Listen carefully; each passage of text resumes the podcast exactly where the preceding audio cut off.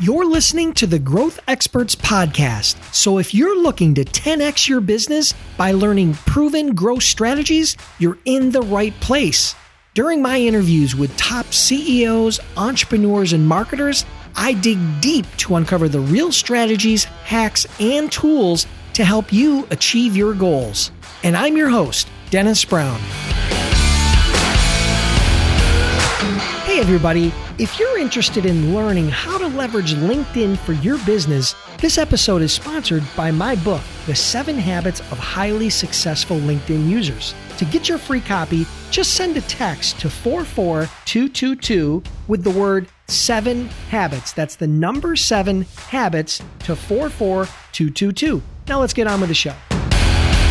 Hey, welcome back, everybody. And today we have yet another amazing guest. His name is Ben Baker, and he is the owner of Your Brand Marketing. He has over 25 years of marketing and brand building experience. He's the host of the Your Living Brand Live show, and he's also the author of Powerful Personal Brands, a hands on guide to understanding yours. Welcome to the show, Ben. Thanks a lot, Dennis. Thanks for having me on the show. Yeah, anytime. I know we met a while ago. We connected on LinkedIn. That's how we got to know each other a little bit, believe it or not, kind of at an arm's length. I saw what you were doing, and I just thought that you could offer an enormous amount of value in and around this whole concept of branding and the importance. So today we're going to talk about, just to give the audience a little bit of an insight into this, we're going to focus in on why and how it is so important to build your brand, right? And the trust and how to do that and why trust is such a key component to that, right? So you're going to help unpack that for us. But before we do that, just give us, you know, give us a short intro, a minute or two on your story of kind of how you got here. 25 years of experience. You've seen a lot of things happen in 25 years, you oh, know, oh, yeah. early internet, you know, major media to where we are today. So fill in the blanks and then we'll we'll jump right in. Well, I'll, I'll go, you know, as quick as I can on this one you know, 25 years ago, I was in the high tech business. You know, as you and I talked off air, I was on the road 25, no, sorry, I was on the road 200 days a year. And my wife and I took a look at each other. We said, this is not happening anymore. It's just crazy. And so I went up to my boss and I said, look, you know, either double my salary to pay for the divorce or travel days have to be cut in half. He says, tell you what, why don't we buy you out? I said, perfect. So I got a six month package. And part of the package that they gave me is the what do you want to be when you grow up testing? So I, I went and I sat down with an industrial psychologist and they said, what do you do well? What don't you do well? What do you enjoy? And marketing kept coming up. And I went, okay, well, I've never, you know, I've sat on the sales side of things for years, but let's take a look at the marketing side of things. And so I really investigated and talked to it and talked to a few people and, you know, first of all, got involved in direct mail. And, you know, I killed a lot of trees from mm-hmm. there, you know, we got we got it. We killed a lot of trees. I'll tell you that much. You know, a half million piece catalog runs, that kind of stuff. We did direct mail for casinos and got 45% response rate on a birthday card mailing. We did a lot of fun things, and from there, it evolved into promotional marketing because promotional marketing was the bumpy mail. You put something in the envelope with the direct mail to be able to make it work. And so over the years, I've done promotional marketing. I've done, you know, trade show development. Obviously, we've gotten into social media marketing, but I'm really what you would call medium agnostic. I don't believe that there's any right way or any wrong way to market. There's got to be the right way or the wrong way to market for you. You got to be where your customers are and you have to speak to them in the language that they want to be spoken to. And so that's really what happened. And about 11 years ago, you know, I was working for a company. It you know, it just it wasn't going as well as it wanted to do. He was talking about shutting the door. I said, well, it's time for me to either buy the company or go out on my own. And I decided to go out on my own. So for the last 11 years, it's been the your you know your brand marketing show, and our customers are you know mostly B2B. They're mostly mid tier, so 10 million dollars and above, and we work with them primarily on brand and communication strategy who are you? What do you do? Why do you do it? Why do people care? And, you know, and what's the value that you add to them? And it's being able to help tell your story, you know, in a meaningful way so you stop being a commodity and you start being a brand worth loving. So it's, you know, that's the 30 second version of my life. And uh, probably that's probably more than anybody really needs to know. Perfect. No, that's interesting. I'm glad you framed that for us. That's helpful. So tell me a little bit about you've had the business for 11 years i mean if yeah. you can i don't know if you can share whether it be number of employees or revenue or percentage growth i mean how has your business progressed over that 11 year period i mean you know where are you at in that growth phase you know what i mean we're still growing i mean it's it's the neat thing about the marketing business is it's always evolving it's always changing I, you know, when I was with the other company, we had 30 employees. And the thing that I told myself is I didn't want employees. I really didn't want it. Is right now it's it's it's a consulting agency. You know, I bring on experts as I need them, utilize their talents, pay them as consultants, and let them go and bring them on as the next you know project. It, it's a much cleaner way for me to do business. I don't have to have the large office space. I don't need to have the multiple desks, the phone lines, the computers, and all the type of things that go with it. My customers rely on me for my expertise and my Rolodex. So you know, we're we're in the growth mode. You know, it you know, 2018 was you know was a good year. You know, it wasn't our best year, but you know, think about it. We started in 2007, 2008, right in the recession. So there can be nothing but growth from there. You know, the first couple years were pretty scary, and you know, as is for any new business, any new entrepreneur. But to start in the middle of recession, you know, it, has been steady growth along the way. And that's what I really want. I, I'm not looking for that 10x, 20x, 30x growth. I'm looking for incremental, steady growth that allows me to take care of my customers year after year. Yeah, no, I, I totally get it. So running it as kind of a boutique consulting firm. Absolutely. Yeah, totally get that. That makes a lot. That's very much how my LinkedIn and social selling business is. Very same model. So yeah. I can totally appreciate that. So let's get a little bit micro into your business. We're talking about, you know, you starting your business in the early days. Yeah. When you first got started during that recession, how did you go out and get your first, let's call it your first 10 or 20 clients? What strategy, what tactic, what channel did you use in order to start getting traction where, you know, you could start paying the bills and call it a business? Well, I was lucky. When I moved over from the previous company to my own, my customers mostly came with me. I mean, 80 to 90% of my customers came with me. And we're talking, you know, provincial health authorities, we're talking the government of Canada, we're talking, you know, fairly significant companies and, and organizations that came with me based on the relationship that we had and the and the brand that I had built for myself. Because even when I was working for somebody else, I built my personal brand. And the brand that I built is on trust. My clients know that I will take care of them, that I will never hide from them. I will never shirk responsibility. If it's wrong, I'll fix it. And there's a lot that have gone along with it. So I was lucky enough to bring over several hundred thousand dollars worth of business with me when I went out on my own, you know, which doesn't happen for most people. But, you know, the clients that I grew from that point forward were mostly referral. And, you know, quite honestly, 11 years later, it is a referral business. I do very little advertising. I do no paid advertising whatsoever.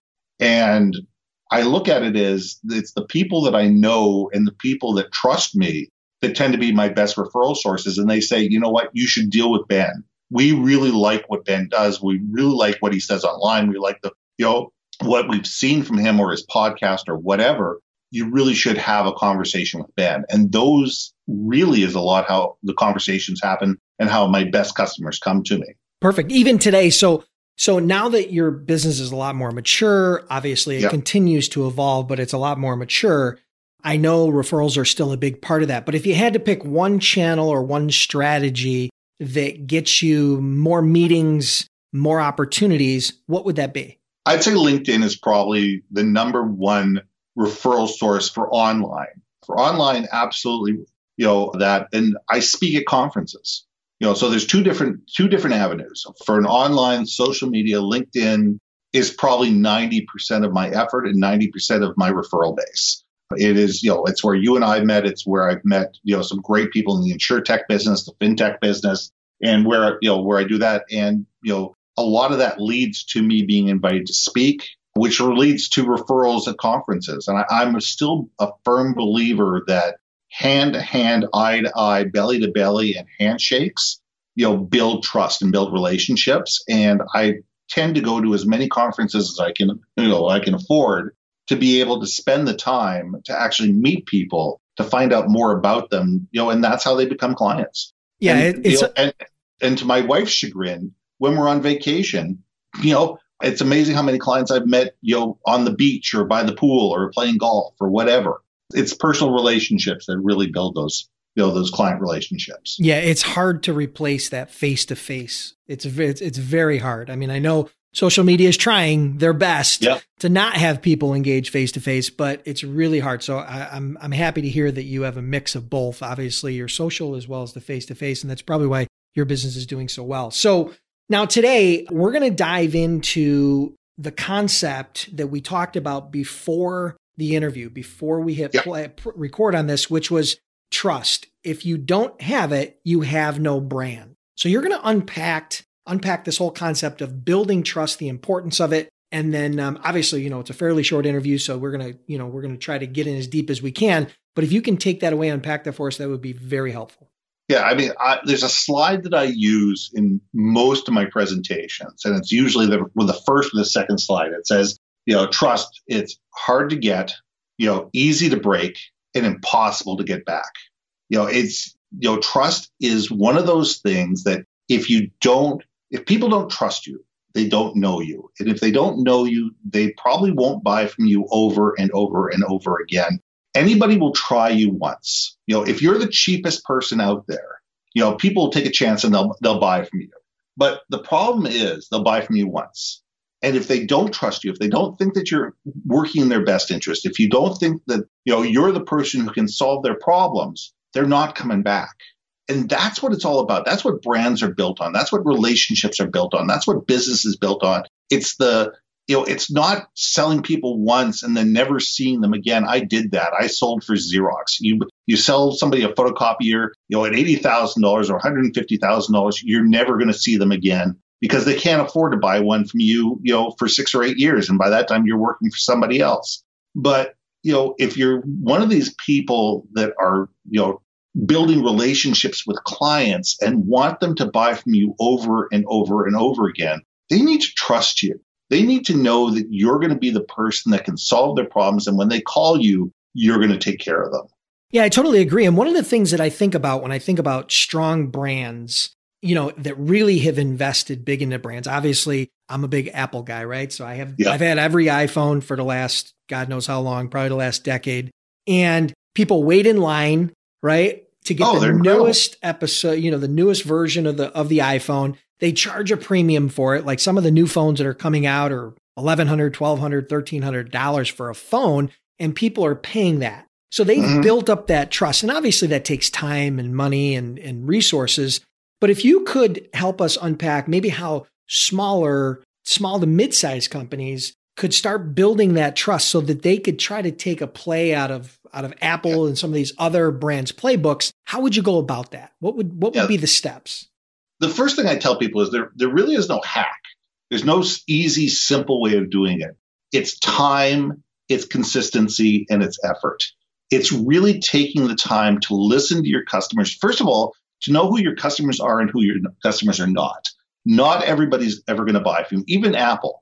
You know, I'm a Samsung guy. I will not own Apple products. My wife and my kid love Apple products. Downstairs has Apple products. Upstairs, it's all you know. It's all PC. You know, so, so it's true. It, it, you know, we've separated it out. You know, we've built a relationship, and it's okay. They can have their Apple, and I have my PC, and life is good.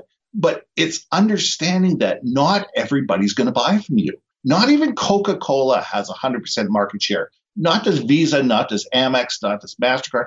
You know, there's no company out there that has 100% market share. And the sooner that any company, big or small, realizes that everybody with a pulse is not their customer, the better off they are.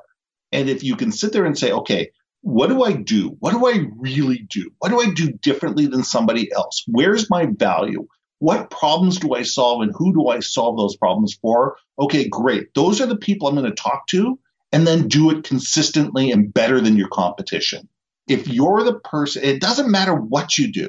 If you can sit there and say, you know what, I'm going to do this consistently and better and care about my customers and try to understand not only who they are, but who are the people that they're trying to serve and what are the problems that they're trying to solve you become valuable to these people. And that's how trust is built.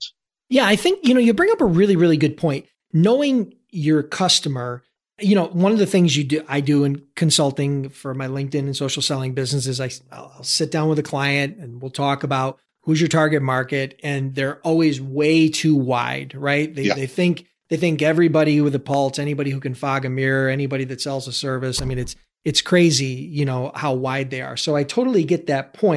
And I think getting closer to the client, right? Getting closer to them. And what you mentioned was understanding their audience, understanding who yeah. they're trying to influence, understand who they're trying to sell to is a critical piece. And I think that can only be done. A lot of times that can be, you can do that with surveys and you can do that with certain online tools. But I think the best way to do that is to really have, just have really meaningful conversations, whether that be on the phone or face to face or at these conferences or, or however it takes place. I mean, that is a critical step. And I think a lot of entrepreneurs, especially smaller businesses, miss that step because they fall in love with their idea and they think that everybody's going to love it. But in reality, it might only serve a small niche, and that's okay. It's okay yeah. if it only serves that small niche because if they get great value, if they get great results, you've got a product, you've got a service, you've you've got a business at that point, and you can always expand on it from there. Look at Lamborghini. I mean, how many cars does Lamborghini sell a year? Not that many compared to a Ford, you know, F-150. But you know what? They've built, a, you know, they built a loyal following that are people that want to have the latest, the greatest, the newest, and they're willing to spend, you know, five, six, eight hundred thousand dollars, a million, two million dollars on a vehicle, you know, that is for them, it, it's a passion and a love you know, and you don't need to sell a lot of cars at a million plus a piece to have a very good year. Yeah, no doubt. no doubt. And that's a that's a great example of that's someone who's serving a very small niche, but they fill a need and they've had an amazing business and you know, nobody's going to argue, you know, the the brand equity in Lamborghini, right? So Absolutely. So you mentioned another really important piece, which is consistency, right? This is yeah. where I think a lot of people struggle. You know, you you said there's no hack for brand building, and you I couldn't agree more. You know, the problem with brand building is it's not sexy. It's not something that you're going to get a return or an ROI in a week or a month or even a few months. I mean, it takes time year. and consistency. Right, exactly. And it and not only consistency in effort, but consistency in the delivery of your message, right? Yeah. And so I think that's where companies and, and people like you come in because as entrepreneurs, we're half headed. You know, we are. I mean, we all have ADD and we're going in a million different directions and we've got this shiny object syndrome. And I think if people can, one of the things that I see with people that are in marketing is they have a tendency to be too much of a consumer. They consume more than they create. So they need to focus in on creating that those messages and creating that content with a long-term vision as opposed to, you know, the hack of the day or the the strategy of the day or the flavor of the month. Yeah. And you know, it's interesting. I used to do a lot of retail, you know, brand and marketing. And I got out of it because it was squirrel. You know, what was great today was horrible tomorrow. And you just get to a point where everybody's chasing everybody else and nobody was leading the pack. Nobody was taking the time to sit there and say, okay, how do I define myself? Everybody's trying to define themselves against their competition instead of being the one that's leading the pack and letting everybody else chase you. And that's what I really like about the B2B world is that it moves a little bit slower and it's a lot more deliberate. If you're a big brand, you're a small brand, I don't care who you are, you need to have a strategy. You need to sit there and say, okay, these are the messages that I want to talk about in 2019. These are the three messages. I want to talk about A, B, and C, and no more. That's it. We have three messages, no more. And you know, and what it allows you to do is focus on that and sit there and say, okay, whether it be our social media, whether it be our conferences, whether it be our website, whether it be you know, anytime that we're out talking to customers, this is what we're talking about. This is what we do. This is why we do it, and this is why we're better, and this is how we solve your problems doing A, B, and C. You know, I look at people's social media and they've got 50 different pictures out there for the headers. Have one header picture, have one, you know, have one catchphrase, have one set of images, have one set of taglines that you put across social media. So it doesn't matter if you're on LinkedIn, YouTube, Twitter, Facebook, wherever, people know it's you. And the message below it has to be consistent. The stuff that you talk about has to be consistent. You know, I don't talk about politics online. I don't talk about race and religion online. I talk about branding and marketing, and I talk about branding and marketing strategy. And that's it. That's all I talk about. You know, and if you do that, you get to be known for that. And that's how you build your brand. No, that's perfect. And that goes for personal brands as well as corporate brands, right? Absolutely. I mean, that that's not they're not separate. I mean, there's the the key to that is that works on both sides. It just has a tendency with personal brands where they get a little bit more squirrel. But like you said, even retail brands, big brands can can be chasing their tail sometimes. So yes, they can. So let me ask you this: pivoting away from the whole branding component, you know, you're an entrepreneur for a long time now. You you know, you went through the recession, you've seen the ups and downs. If you could start all over again, right? If you could go back in time and start all over again, what would be one thing you would do different as an entrepreneur to get further faster? I think that I would go be way before I became an entrepreneur. I think that everybody, when they're young, should work for a major corporation. And I'm talking a worldwide corporation. It doesn't matter what industry you're in. People should work for large companies for two different reasons. One, they get to understand the internal workings of the politics of the companies and they and number two is they're they're exposed to way more different things than you are when you're working for small business and i think that when you take that experience and then you bring it into your entrepreneurial world it makes you better at what you do first of all it gives you some credo and some uh, credence to say look i worked for ibm i worked for google i worked for yahoo i worked for whoever and it gives, you know, when you're going out there and you're doing consulting or building an entrepreneurial brand, it gives you some gravitas when you're walking in the door. And it also gives you that experience of seeing things that you never would have seen if you started off working for a small company. When you become an entrepreneur, the one thing I would tell people to do is, you know what? Build your brand consistently, slowly, and with purpose. Say, this is what I really want to do and this is the direction that I want to go and build five year plans to get out there. Rome was not built in a day. Nobody became a billionaire or a you know or a unicorn overnight. Any company that says that they were an overnight success probably took 10 years. Totally. You know, take the take the time and build the strategy and understand what you're purposely trying to do and then build the process in order to get there. Because if you don't, you're part of the 70% or 75% of businesses today that fail within the first five years. You know, and you want to be that, you want to be in that 20 to 20, 25 to 30% market that actually can sit there and celebrate your 10, 15, 20, 25 years, 50 years in business. And the only way you can do that is to constantly be thinking five years ahead and say, what are the things that are going to trip me up that I can see out there in the in the future that I can do things now to be able to make sure that I mitigate those problems. Love it. Well, listen, the next couple questions, let's do uh, rapid fire here and Love then we'll it. wrap it up for today. What's your favorite growth tool or software that you're using to grow your business? If you had to pick one, what would be your favorite tool?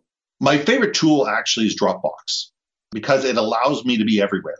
You know, it. You're not tied to the office. You know, you can be anywhere and, and have access to everything. Perfect. And what would be one book other than yours uh, that you would recommend to the audience, you know, that you've read maybe in the last year or just a great book that you think the audience would benefit from? There's a book, actually, somebody that you've you probably have never heard. Uh, her name is Amy uh, Waninger, W A N I N G E R, and it's called Network Beyond Bias. And it is it's interesting because it, it's networking of realizing that we're not all white 49 year old males out there, and there's a lot of people that you should be connecting with that are of a diverse marketplace and be able to widen, first of all, your viewpoint and also your connection base. And I think that she's done a really nice job with that. Perfect. Well, listen, we'll make sure that we have all those links in the show notes. But for now, let everybody know how they can connect with you, maybe get your book, learn a little bit more about your business, and then we'll wrap it up for today. Yeah. I mean, the best way to get in touch with me is always through yourbrandmarketing.com. You can access my book through there. There's a couple of my ebooks there that you can download. My brand new mastermind is starting up on January 31st, and there is information on that. And also how to get in touch with me in terms of doing workshops, consulting, keynotes. all that information is sitting right on my website. So that's probably the easiest way to get hold in touch with me. You know, on social media, it's your brand marketing. Perfect. So take a look at everything and you'll definitely find me there. Awesome. Well, we'll again, we'll make sure that all those links are in the show notes. And Ben, I really appreciate you being here today. Have an awesome day, and I'm sure we'll talk again soon. Dennis, thank you for uh, allowing me to be on the show. I really appreciate it. Thanks, Ben. Listeners, I want to thank you for tuning in. I truly appreciate your time.